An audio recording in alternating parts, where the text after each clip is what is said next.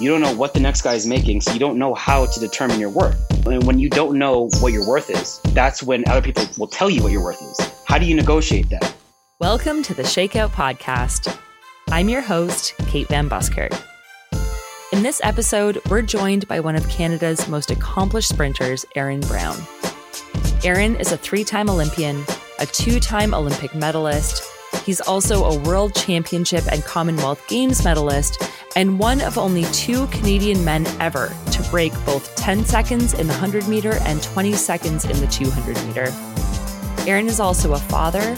He's a motivational and hilarious content creator and the founder of Kingsley TV. And he joined us last week from Nairobi, Kenya, where he was fresh off a victory at the Kip Keino Classic in his 200 meter season opener. Aaron, I can hear the birds chirping behind you, and your setting looks absolutely beautiful. Thank you so much for joining us all the way from Kenya today to be part of the podcast. Oh, man, thanks for having me. And Maddie also is just coming off of an incredible performance from uh, California over the weekend, where she broke two minutes in the 800 for the first time. Welcome, co host Maddie Kelly, and congratulations. Thank you. Thank you very much, Kate.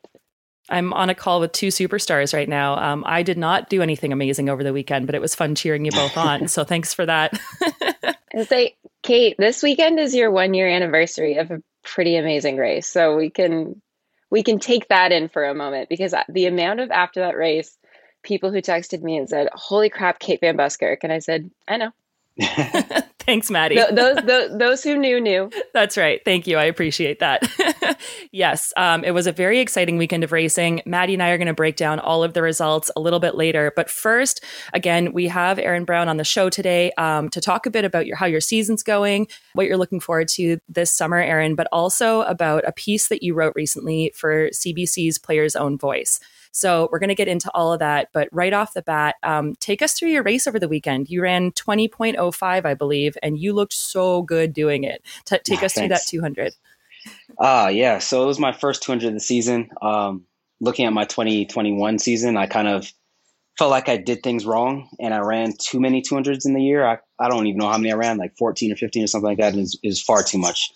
Uh, towards the end of the season, I was just kind of over it and I didn't want to run anymore. Um, so I said this year I'm going to balance it out a little bit more and take a more methodical approach and make sure that I'm primed and ready to go uh, come the World Championships. And so far, so good. You know, I've opened up my season with x four and four x one.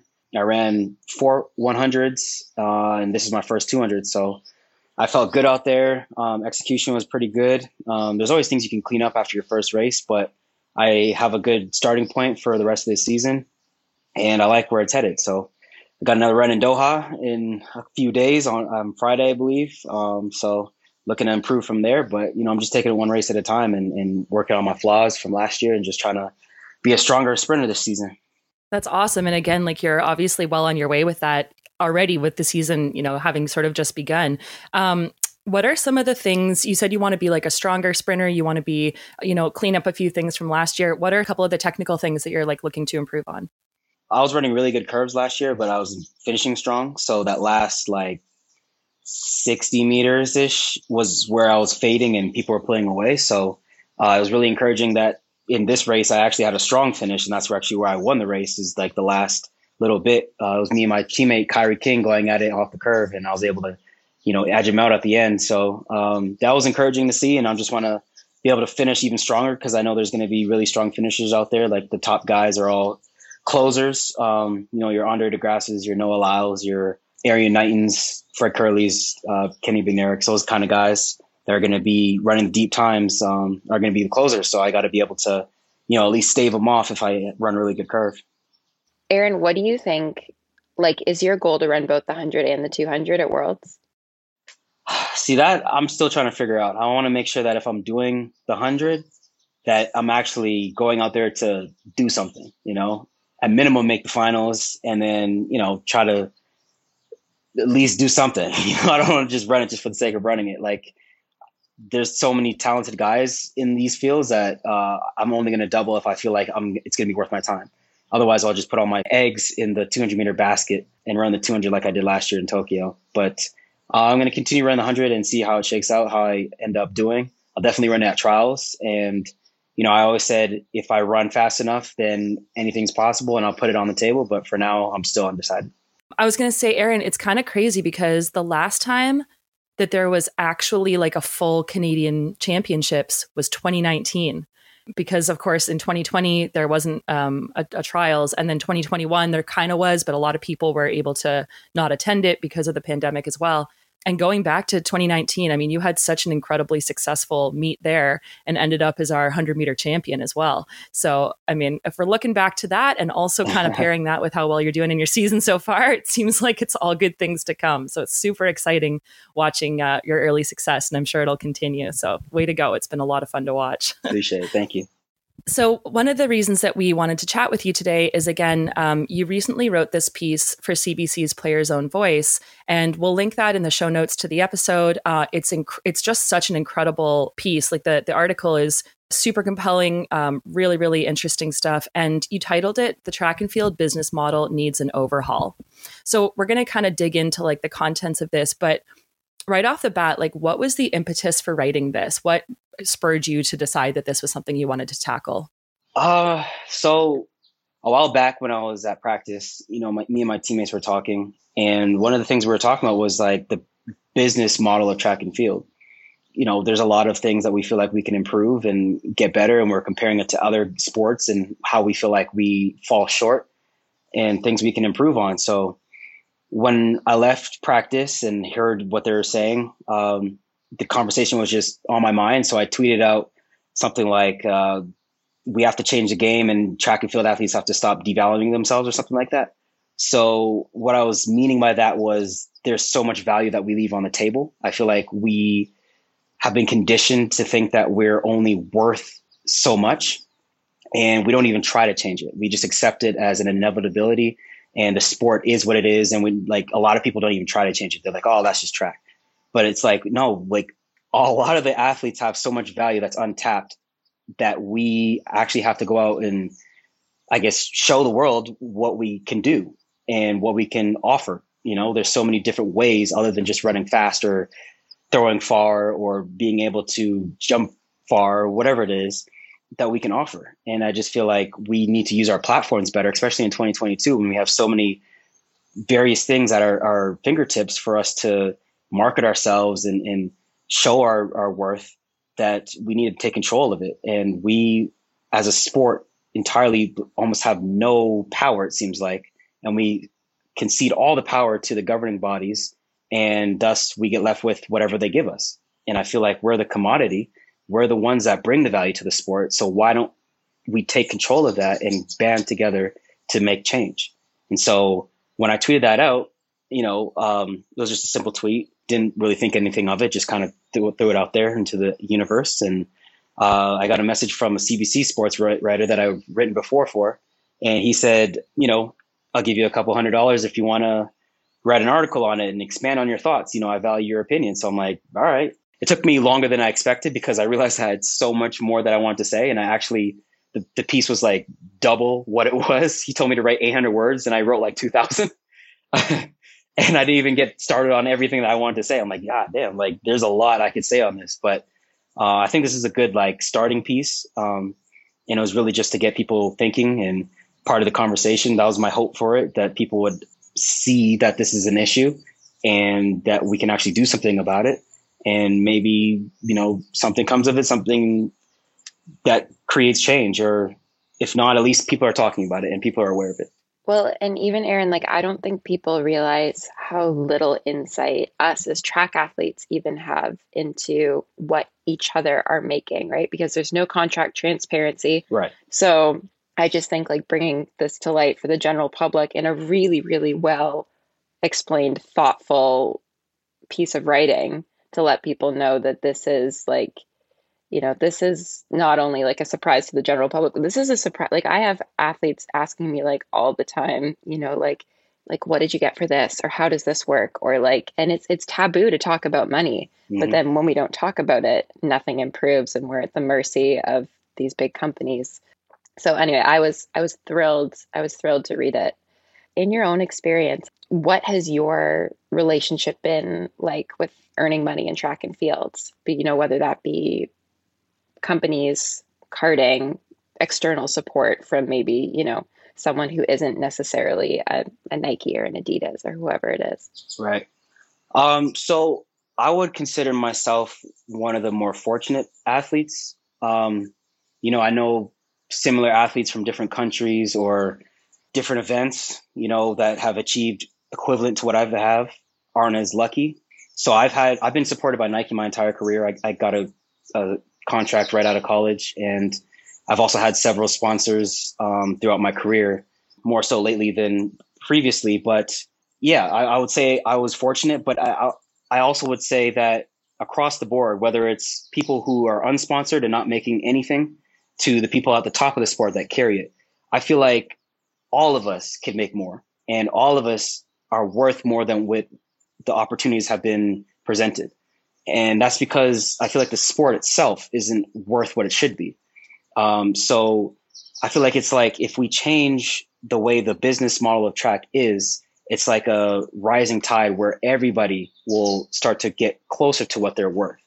And one of the main reasons why I wanted to write the piece is not even for myself, is just seeing so many other people that are so talented in the sport struggle and either have to leave the sport because of tough decisions or have to struggle through it and just not get better because, you know, they have to work a nine to five or, you know, find odd hours where they can work and make money elsewhere or, or have GoFundMe pages where they could support themselves for a training camp or to pay for uh, physio or to fly to some place. It's just like, come on, if this is a, a sport that is supposed to be a professional sport, the business side of it is lacking.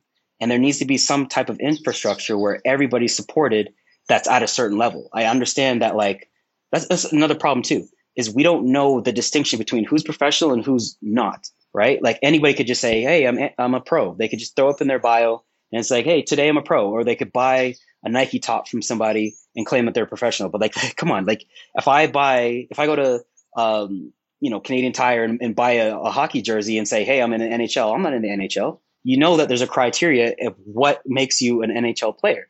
Where is that in track and field? And I feel like if we had that distinction, then we can start taking care of the people that are actually meeting that criteria of what is a professional athlete or a professional track and field athlete and support those people you know so we need to first identify who are the professionals and then find a way to support them so that everybody is at least meeting some type of uh, living standard where we don't have people who are struggling to you know pay their rent for this month because they're waiting for prize money that's due to them from three months ago or whatever and they don't know like okay when's the money coming like you can't pay your rent on ious you know so it's just like ah man, I could go on and on and on about there's so many things that we could fix in this sport, but like I don't even remember where we started, what the original question was, but there's just, there's just a lot to change. no, it's so good. It's like Maddie and I are just sitting here nodding along like crazy.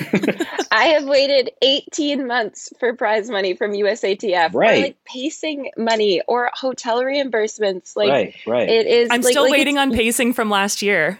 It's Right. years you wait for this money. Or like contract Yeah. negotiations. You can wait and it comes in a lump sum and you can wait 11 months to get paid your salary for the year. Like where else does that happen? That's it's so true. And I mean you can hear it on this call. Like we all just it's funny because we're in different events, you know, we're we're, you know, maybe have, you know, different levels of success and stuff, but we're all kind of experiencing very, very similar things. So Aaron, I want to dig into that a bit more because you just talked you just give the great example of like you can't just go buy a hockey jersey and say that you're in the NHL. So what do you think some of the reasons are that we have such a hard time with this compared to other sports? Like, what are other pro sports doing right that track and field can maybe learn from their models? Well, first of all, like I said, you know exactly who's the professionals and who's not. So once you have that distinction, you know how many people you're going to supplement and how many people you're going to fund.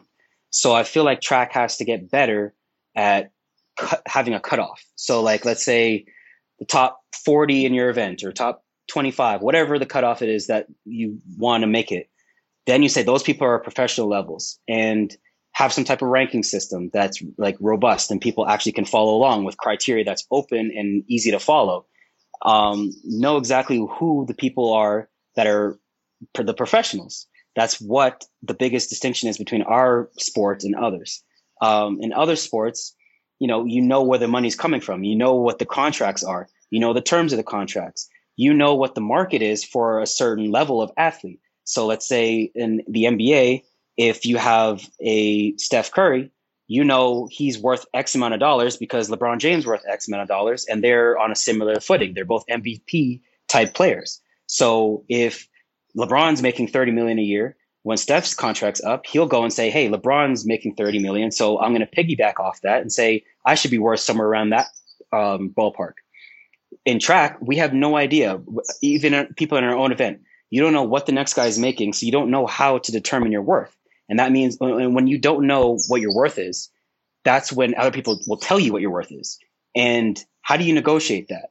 How do you say, hey, the market says I'm worth this? Like, it's like, no, we're telling you you're this. What, what, what, what evidence do you have to dispute that? You kind of just have to take whatever they offer. So we have to have some type of transparency where we actually know what the next person is making. And that could be from getting rid of the NDAs and um, shoe contracts. That could be from having some type of you know set amount of money that we're making from the world athletics that like if you meet this criteria of you're a professional you make i don't know 30k a year or something i don't know some some type of money where it's like a standard where we know at least you're making min- minimum that and then you can build from there with your prize money and your bonuses and your other sponsors and whatever the case may be but i personally feel like a big issue as well in our sport is that it's subsidized by the shoe companies. And so they get deified and people all you know get mad at them and they're like oh you know nike sucks or adidas sucks or whatever and talk bad about them. But like why is it up to them to subsidize the sport? You know why are we looking at shoe companies to do that? They should be de- definitely the role in the sport they should subsidize it in, in some form or fashion because people are wearing their products and that's great. But you don't look at nike to carry the salaries of the nba players that's secondary you know, their their main source of income comes from the NBA. The, the teams are paying them. So we need to figure out how we can get our governing body, which is the World Athletics or uh, the Diamond Leagues or the Continental Tour or even our um, Athletics Canada or something like that, to have a, um, a certain amount of money that they're paying out so that like the professional athletes that meet that criteria are able to live and support themselves. You know, I feel like mainly the World Athletics, there should be a, a certain mo- amount of money that everyone's guaranteed if you hit a certain level and if you hit like a ranking or whatever. And that way, the shoe companies is secondary and we don't have to like sub- uh, rely so heavily on the income that they make. And if we have money, if if that's not our main source of income, then they have to change their model because if they're giving out the majority of the money for the athletes, they're going to want a lot in return.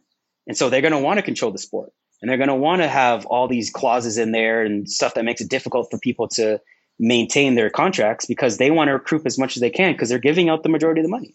So you got to think of it from a business sense where it's like, okay, what makes sense? You know, they, you have to think about what they're getting in return and you can't just think about what the athlete is. That's why I said in the article that you have to partner with these governing bodies and not sort of like go at each other. Like we should be working together. And that's why we need like an athlete union that can speak on behalf of the athletes that works in unison with these governing bodies so that we're all winning. Because the more the, athletes are worth, the more the product is worth, which is the sport. And that means the governing bodies are making more too, because the athletes are worth more and they're in their sport that you're um, providing. So it just, it just, we need to marry, um, you know, the efforts between athletes and governing bodies so that we're all working together to increase the overall value of our sport. And I feel like there's not a lot of unison. Well, and it sounds like you're like essentially for a league minimum. Yes. Is what it would be because there's yeah there's a league minimum in the MLB and tons of federations and it's it's not great money but it's livable and yeah we don't we don't have anything like that and I don't and I don't think people realize that there's there's the argument of some people think like oh certain events are worth more than others and you know you have certain events getting taken out of like the diamond league or whatever but it's like if you're to have the event, it, it, there needs to be some type of support for every event. Otherwise, why do you have it? You know, it's like if it's to be a professional sport, we have to determine what sports or sorry, what events meet that professional um, quota. And if you're going to say these 30 events or whatever are all worth it, we're going to put them in at the world championships, then there should be a way to subsidize athletes in all sports and from all countries with a league minimum, like you said. Like there should be some type of standard of living that we can at least rely on that and then build from there depending on how successful you are and how how popular you are so that leads really well into you know kind of one of the things you were talking about which is the fact that there are these multiple ways of getting like making a living in the sport, right? Whether it's contracts or funding. But if a lot of our money does come from that funding, one of the things that's been brought up a lot lately is that there's such an emphasis on medals and you talk about this a lot in the piece as well. Um, one of the concerns you know with the canadian organization own the podium for instance that's been talked about a lot publicly by athletes is that when all you focus on are medals then it can not only skew like how we value like financially value athletes but it can also lead to all kinds of other problems like like not prioritizing athletes health and well-being. You know there's a lot of issues that go into that. You you write a lot about the medal piece in this. So i'm curious what in your mind the impact is of having such a strong emphasis on medals and why you see that as problematic? Yeah. So like i said in the piece um, there's good things about the medals right you can discern between who are the ones that are able to get it done at the highest level and there is meritocracy at play right? So if you're able to succeed at the highest level at the olympics or the world championships or the trials wherever they're giving out your medal then you could say i was able to achieve something and you have a tangible way of proving that that value right? I feel like it's problematic when that's the only thing because that kind of signifies that that's the only thing of worth and that's just not true. Like you're telling me if I have an off day at the championships or if I have a slight injury or if it's just a historical year in the event and everyone's just running out of their minds and I come forth that I'm not worth anything anymore, you know, and especially in a sport where like a hundredth of a second could be the difference between being on the team and being off the team or being on the podium or being off the podium. So it's like you're you're extracting all the value of the rest of the field and giving it all to the medalists. And with that mo- that model, the way it's structured, you're guaranteeing that only three people per event every single time are going to be of value, and the rest you don't have to give anything to because they're not on the podium. So it's a great way to harness all of the equity and the worth and say we'll just pay a few people and the rest will just get tossed to the side and get scraps and then we'll we'll keep the rest you know like it's a, it's a beautiful business model if you're if you're greedy and not trying to spread the wealth but it's very problematic if you're actually trying to have a functioning sport that that supports its athletes. You know like imagine if the nhl only played the players if they made the stanley cup finals. You're telling me all the rest of the teams are worth nothing now? Like no. Like we know there's value in each of those teams. They have their own fan bases. They have their good moments and bad moments and they still hold that whether they make it or not. And they still reward those who succeed at the highest level with you know bonuses and uh, they win their trophies and whatever the case may be. But they don't just shoo everybody else to the side and say you're worth nothing now and you know you're not going to make any money this year. You can't support yourself and uh, sucks to suck. You know better luck next year. And it makes it hard to have a functioning sport that could survive because the majority of the field is seen as not worthy well, that's the irony, right? Is that in order to have a race, you need a whole bunch of people that aren't coming top exactly. three. So, right, wh- right. how in the world can you expect that you're going to have, like you said, the sport? I mean, you're you're you're on a call with two women who are probably never going to be Olympic medalists. Like we we totally get this, right? Like, what does it say to us athletes who are both Olympians but didn't win the medal that we can't? Like, I frankly, I'm taking a year off because I can't afford to run this year. I went to the Olympics last year and I cannot I'm that's why I'm not competing right now. I right. can't afford it. Right. I I just can't afford to do my sport and I'm the fifth fastest Canadian woman ever in the 5000. Yeah, that is the biggest issue with our sport is like you'll hear so many cases like that. Like you'll have national champions or people who have done great things and they feel like they've achieved nothing because they haven't medaled. And that's what I was saying in the piece. It's like you have so many people who feel like they have no worth, they have no value because they don't have that medal. And it's just like, if I don't have a medal, I'm not worth anything. But you, like you just said, you're the fifth fastest ever in your country, and you're an Olympian. What is the, what is the value of an Olympian these days? Like it's it's like a college degree, a, a bachelor's degree. It's like okay, cool, you know, throw it up on the wall, and that's that. It's you get your handshake, you you know can say congrats, get a tattoo, and go on your way. But it's like it should be worth more than that. There should be a minimum that at least if you achieve this, you can at least continue in your freaking sport. Like you shouldn't have to, you know, make life choices when you're already succeeding to a degree if you want to continue or not because you can't sustain yourself. That like how do you have a business model where half the sport is trying to figure out how they're going to sustain themselves? It's just not it's not sustainable. And this is the thing too. Like people have no idea about our sport and are maybe are ignorant to you know the ins and outs of our sport and just see what they promote, which is the medalists. Might look at this and be like, "Well, just run faster," or "You're just not good enough."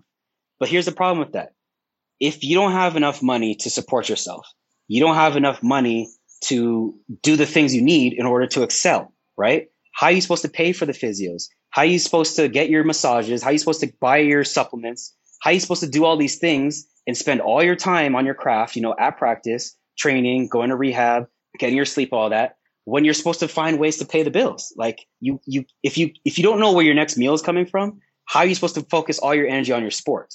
and you have you're at a huge disadvantage from those who can't support themselves because they don't have to worry about that so how are you supposed to beat those people when you have life coming at you every single day and you have to make decisions on how you're going to fund yourself right? Well you have to look at ways to bridge the gap between potential and actually achieving at the highest level. And i feel like that's what another issue is with focusing on just the medals you don't have any bridge to get there. So the people that have the potential and show that from an early age kind of just fall through the cracks if they just don't excel at the highest levels and continue to stay on top. If they fall through even a little bit or have an injury or, you know, just have a down year, if they are no longer seen as someone you want to support because they're on this medal path, how do you get back there? You know? And it's just it's so unfortunate because I see it all the time.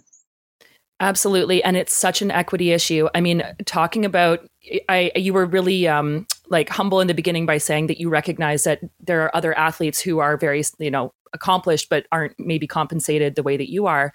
But I mean, I think about that all the time with my situation. I happen to have a very supportive family who was able in a financial situation to lend me the money necessary for me to be able to train for 4 months overseas for the Olympics last year. Mm-hmm. And a lot of people uh, like I recognize that that's a huge privilege that I have that I'm in a situation where I have like I've got a I've got a safety net. Yeah. I I'm privileged enough to be able to do this because I choose to. I'm at a point where that's no longer a viable option for me because you know you can't just borrow indefinitely. But there's so many people who will never have their potential realized. And to your point, like if we even just see this, even if we take away like the moral reasons for there for there to be equity, even if we just focus on the business and success model, you're denying the opportunity for so many potential medalists to come up and realize how good they could be, right? Exactly. Because if you can't, there's kids who Maddie and I talk about this. We're very honest with young athletes when they're coming into the sport and they're talking about wanting to, you know, run post collegiately or be pro or whatever it is. We're very honest that, like, I don't want to quash your dreams, 100% go for it, but have your eyes open to how what this is going to be like because it is not easy and you can't expect that you're going to be financially rewarded for it. Reed, get a job. yeah. Get a job. Yeah. You need skills in case it doesn't work out. And in the meantime, you need to be able to pay your way. Yep. And that's the thing too, is this sport is such a sacrifice because you're spending all day long working on your craft that if it doesn't work out and you you invest all this time into it and, and resources from other people and it doesn't pay off, like there's no guarantee it's going to pay off. So there's a, a good chance that like you could put all this work and at the end of the day, after six, seven years, whatever, there's nothing waiting for you at the end. Now you have to start from scratch because you you haven't been building your skills in in the workforce or whatever. So now it's like, oh crap, like what am I going to do now? So, you know, you're you're putting people in a, di- a dilemma where it's like stunting their growth, um, corporate wise or professional wise, uh, for their career after track because you have to be locked into what you're doing now and put in all your energy into what you're doing now to be the best that you can. But there's no guarantee. So you're making a sacrifice without even knowing if it's going to be worth it. And another thing too that we haven't even discussed is if you're not supporting those who show potential, why are they going to stick around? You're going to leave so many potential great athletes in our sport because they're going to go to other sports. They're going to be like, why would I choose track when I could go play soccer or I could go play football?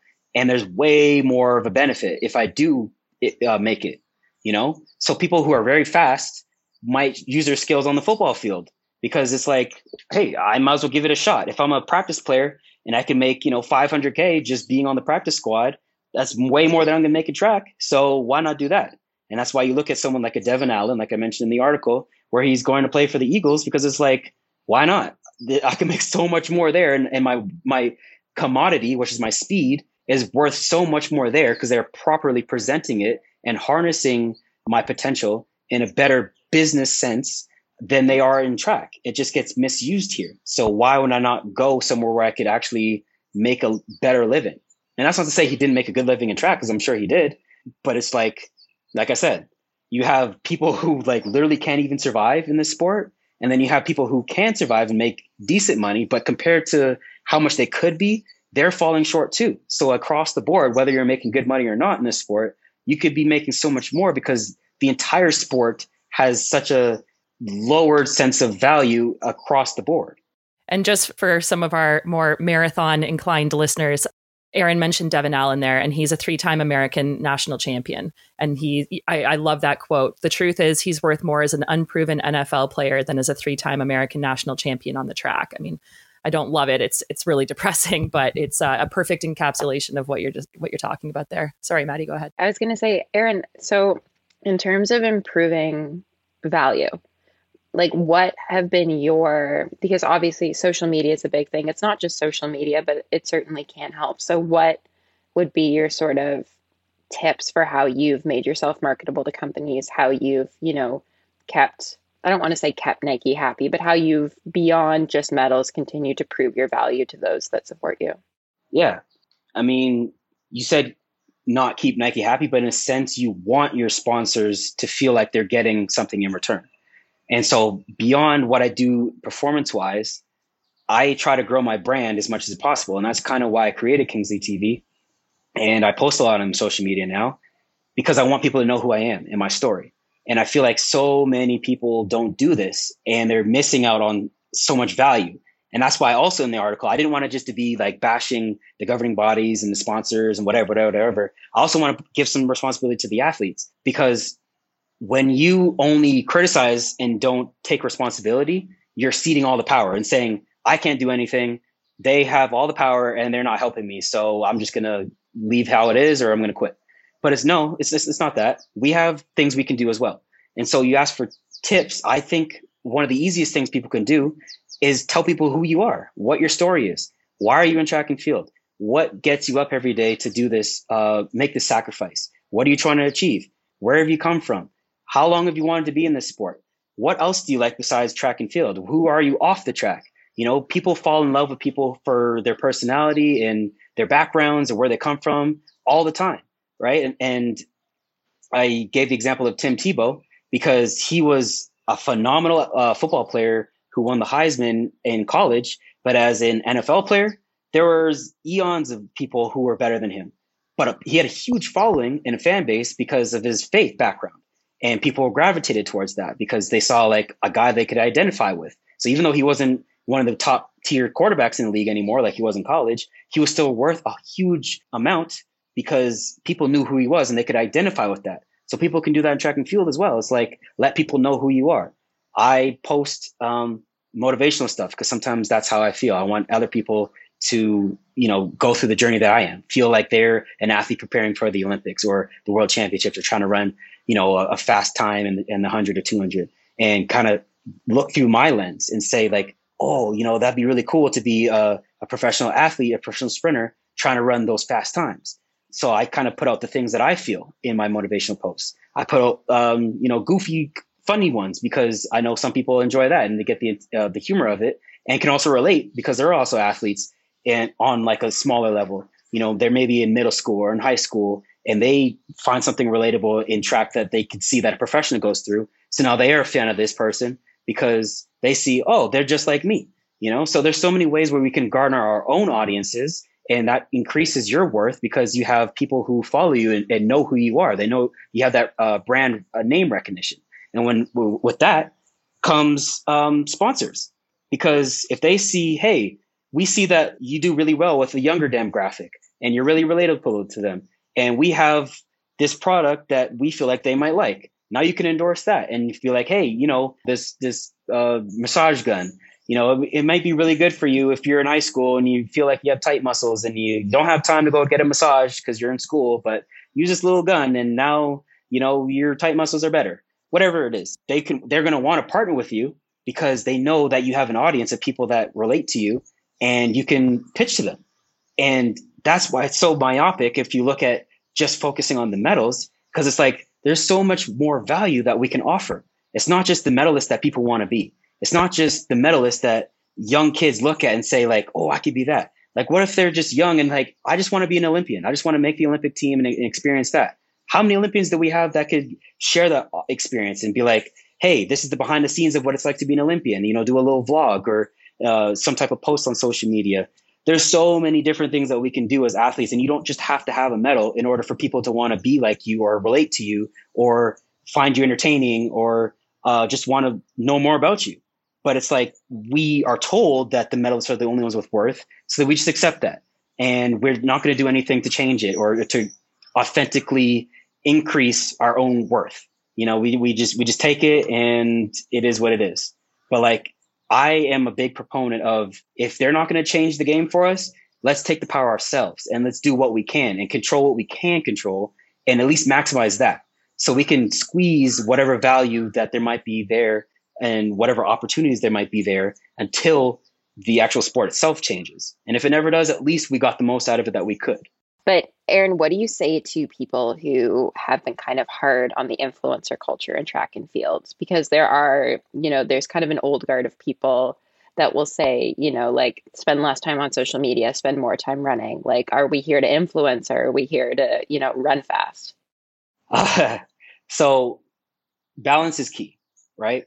You have to ask yourself, what is it that you're trying to accomplish? And for me, I know I'm a professional sprinter and that comes first.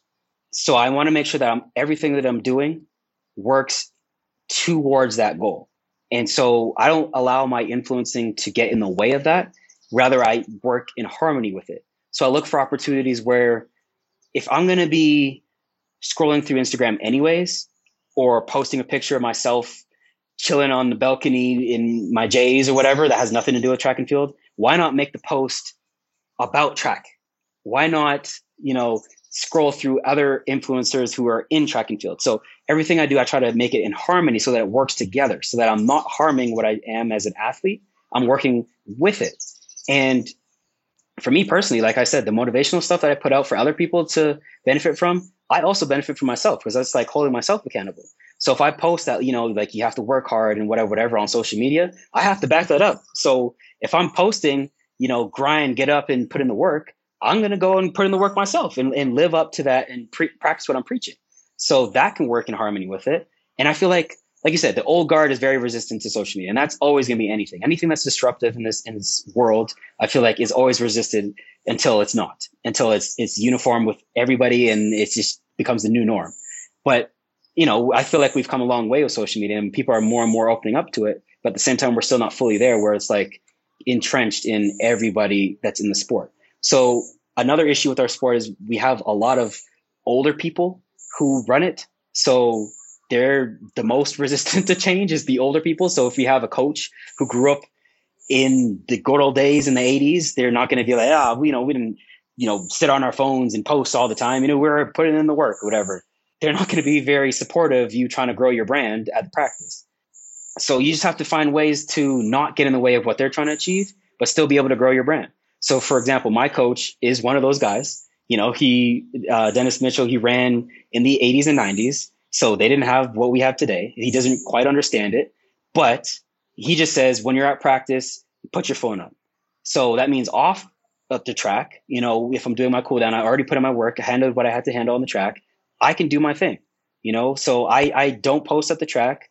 I just wait until I have time after I've done everything I've handled to um, make my posts or, or film my stuff, and I do it in times and hours so that I'm not getting in the way of what I have to handle at the end of the day. So I make my sponsors happy uh, by being a full time athlete and committing to that. But at the same time, I'm also working on myself and trying to grow my brand in my free time. So maybe you need to spend a little less time mindlessly scrolling on Instagram or playing video games or going partying and a little more time investing in your own brand and yourself and try to work on yourself because we are the CEOs of our own company and that company is you. So if you want to grow your brand and be bigger, then find ways to, you know, put in work to develop that that doesn't get in the way of your ultimate goal, which is to be the best athlete you can. One of the kind of takeaways in your piece is you wrote change won't happen without a unified effort from the most influential athletes at the top of our profession. And it strikes me that like it's pretty common to hear the types of concerns and the types of issues raised that you have from those who maybe aren't in as high profile events or um, aren't necessarily medalists, right? Like, I mean, Maddie and I kind of talk about this all the time. We're not in marquee events. We're also not, you know, at the very top of our sport. So we kind of talk about these things all the time, but it's not often that you get an Olympic medalist sprinter sharing these things the way that you have. Is this kind of your call to action for other top athletes to help be part of the change making process so that the whole sport is healthier? I mean, ideally, you know, ideally we would band together and do something to harness our power and our value and understand that, you know, nothing's going to be given to us. Power is something that people hold on to. They don't just willingly give it up. And when you have a structure like it is now, where only a certain amount of people are, are given a certain amount of money, the people who are in charge of disseminating the money are not just going to change it out of their goodness or their heart. That's not how business works, unfortunately. Like people, oftentimes in business, the most shrewd businessmen and women um, are not the ones who just give up the value and, and give up the asset if they have control of it already. So, with that said, the only way to get it and to change it is to demand it. And the only way you're going to demand it is the commodities, the, the ones that they are seeing as worthy and uh, at the top of the sport, coming together and saying, no, we don't like this. We don't accept this anymore. We're going to try and change this. And I'm not, you know, so um, naive to think that, you know, one written article is going to make everyone wake up and be like, yeah, you're right. And, but I at least want to throw the seed out there so that the next person might, you know, take the baton, figuratively speaking, and take this battle a little further. You know, maybe somebody who was thinking about saying something and was too shy because they didn't see anybody else saying anything. Maybe they have the courage now to say something now. And then that, you know, lights the fire of someone else. And, you know, we start get it going that way. I don't know. I, I honestly didn't have high hopes for anything coming out of it other than just trying to get my thoughts off because, you know, the, the editor asked me if I wanted to expand on my thoughts. So I'm like, you know what? I'll take that plunge and, and, and be, you know, the courage, courageous one to actually say something about this current issue. And like I said, people are disgruntled, whether it's the ones that can't support themselves all the way to the top. I know people who are Olympic medals in individual marquee events who are still mad about how they're supported because they look at what they should be worth and they're not getting it. So if we all understand that we collectively are not making the money we should be and come together, I feel like that's when we create a unified collective bargaining union that actually has teeth and can demand things and can actually make requests and, and make it better for everybody in the sport. But until we have that uh, unity, we're not going to get there. 100%. And I, I really, I really want to see us change the sport. And I hope something comes out of it that, you know, one day when my son is a lot older and he says, Dad, I want to be a track and field athlete. If, if that's what he wants to do, I'm not like, ooh, you know, don't want to go down that road. That's not a very wise decision. Maybe go to a different sport or a different career because it is so difficult for a lot of people to make a living. And my hope is that by then things will, might change. And if I could, you know, do any kind of thing to play a part in that change, I am definitely willing to do so. And I don't want to alienate any anybody. This isn't like the article wasn't meant to be like a hit piece or like to criticize and just you know, talk down on on sponsors or governing bodies or athletes or anything like that. I'm just trying to say like there's an issue. Let's try and fix it because I'm passionate about the sport. I want to see it succeed. I want to see it grow, and I want to see these talented athletes in all kinds of events in countries. I want to see them flourish, and I'm tired of seeing so many talented athletes not being able to support themselves. It's just ridiculous. Like it just should not be that way. There are guys in the US that I know that train with that run nine seconds and are unsponsored. It's like, Do you know how fast that is? So many people in this world would die to run nine seconds. People lose their minds watching NFL combines of people running, you know, fast 40s and stuff.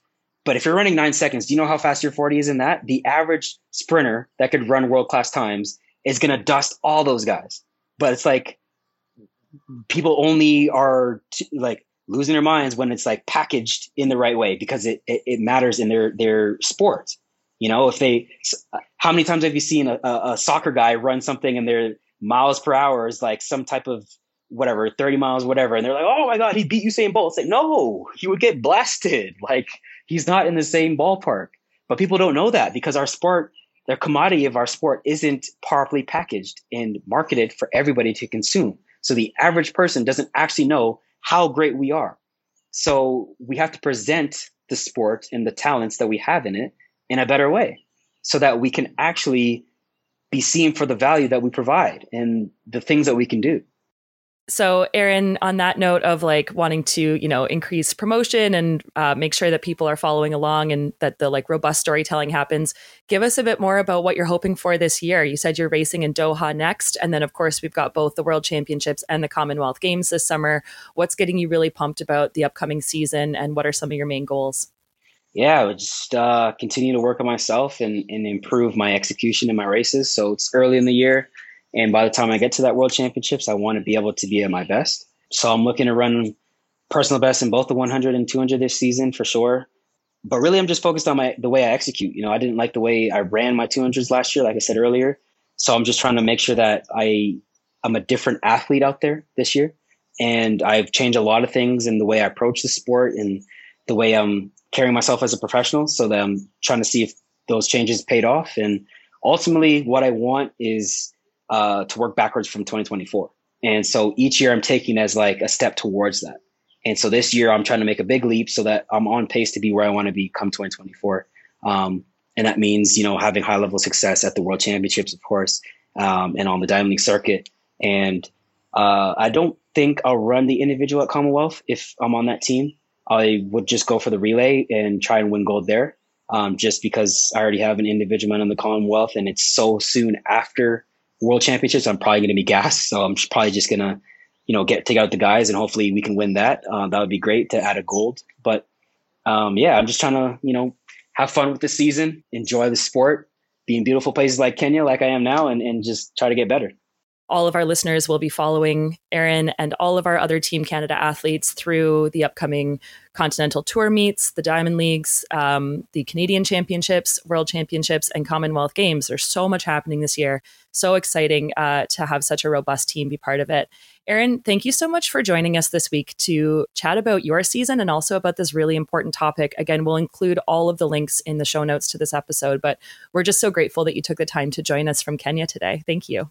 Yeah, absolutely. And as a quick, uh, I guess, sign out note, another thing that we touched, uh, that I touched on in the article was supporting people who are passionate about the sport. And so, whether you're a big platform or an up and coming platform, whenever people ask me to join podcasts or come on their show or whatever it is, I try to take time out of my schedule to do that because that also helps the sport grow. When you have outlets who are talking about the sport and continuing the conversation when the meets are over, that's also how you increase the value of the sport. So I'm trying to support any type of platform that I can of people who are passionate about the sport because ultimately that's what helps it grow. So I appreciate what you guys are doing to help grow the sport in Canada and, and increase that uh, visibility for you know the athletes in Canada who are doing their thing and yourselves as well, highlighting your own achievements and all that stuff. And I think that's important and, and there should be more of that. So thank you for having me on the show and it was, it was great talking to you guys. And just an update for our listeners on Friday, Andre DeGrasse, Aaron Brown, and Jerome Blake raced the 200 meter at the Doha Diamond League and placed fourth, fifth, and sixth, respectively, on what looked like a very windy day. These men are poised to represent Canada this summer in the 4x100 meter relay, as well as in individual sprint events. So check back with runningmagazine.ca for all the previews and results from these superstars. You can follow us on Instagram, Twitter, and Facebook at Shakeout Podcast. Subscribe to our show wherever you're listening to this episode. And if you're enjoying our content, please consider leaving us a review. It really helps other people find our show. Thanks again for tuning in. Run safe and healthy, and we'll chat again soon.